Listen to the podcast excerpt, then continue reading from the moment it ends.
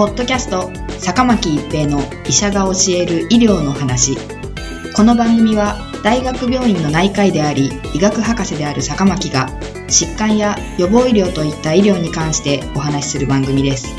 それでは今回の番組をお楽しみください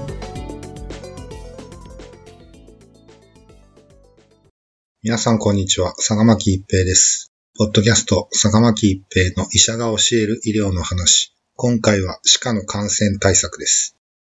2014年、歯科に関するある報道が話題になりました。歯を削るドリルをつける柄の部分、ハンドピースを患者さんごとに交換しているか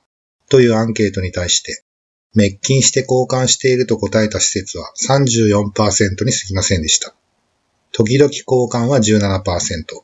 患者さんが何らかの感染症にかかっている場合、交換が35%。交換していないが17%で、合計約66%で適切に交換されていませんでした。2017年5月に公表された厚生労働科学研究による調査においては、使用済みのハンドピースを患者ごとに交換、滅菌が52%、感染症患者さんと分かった場合、交換、滅菌が17%、状況に応じて交換、滅菌が16%、消毒薬の正式が14%であることが明らかになりました。2014年と比べると患者さんごとに滅菌したものと交換する施設が34%から52%に増加はしていますが、依然としてハンドピースの滅菌処理等の院内感染対策の取り組みの徹底が不十分であると考えられます。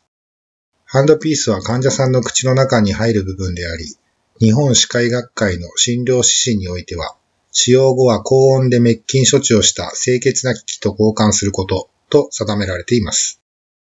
歯科用ユニットから取り外し可能な使用済みの機器、器具及び口腔内に挿入した機器、器具は、すべて患者さんごとに取り替えます。使用済みの機器、器具は洗浄後、耐熱性のあるものは原則として高圧蒸気滅菌、オートクレーブをします。耐熱性のないものはプラズマ滅菌、すなわち過酸化水素低温プラズマ滅菌を行い、設備がない場合は高水準消毒、グルタラール、フタラール、過酢酸を行います。また、ディスポーザブルの製品がある場合には、できる限りディスポーザブルを使用することが推奨されます。歯科は特殊な診療科です。常に完結的処置がなされるため、歯科に従事する医療従事者、歯科医療を受ける患者さんともに他の診療科より感染のリスクが高いと考えられます。一般的な歯科医療においては、基本的に血液、唾液及び粘膜に接触する機会が多いため、院内感染防止、医療従事者の感染予防の観点からは、常に患者ごとに両手とも新しい医療グローブを装着し、使用後は直ちに外して手を洗う、もしくは手指消毒をすることが推奨されます。このことにより、微生物を他の患者さんや環境周囲に移さないように努めることが可能となります。一度患者さんに使用した手袋を装着したまま手洗いや消毒を行って、次の患者さんの診療に移ることは行ってはなりません。なぜなら、これは医療従事者自身を守ることにはなりますが、患者さんを守ることにはならないからです。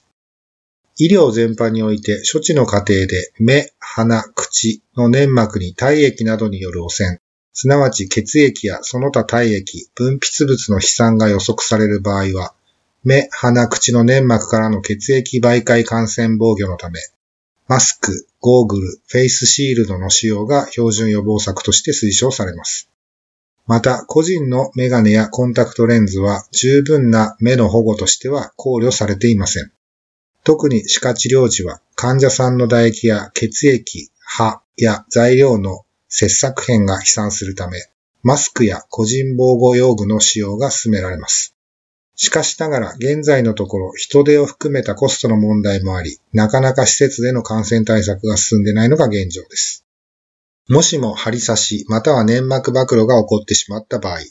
特に HIV に対する予防内服や B 型肝炎ウイルスに対するワクチンやグロブリンの投与を考慮しなければなりません。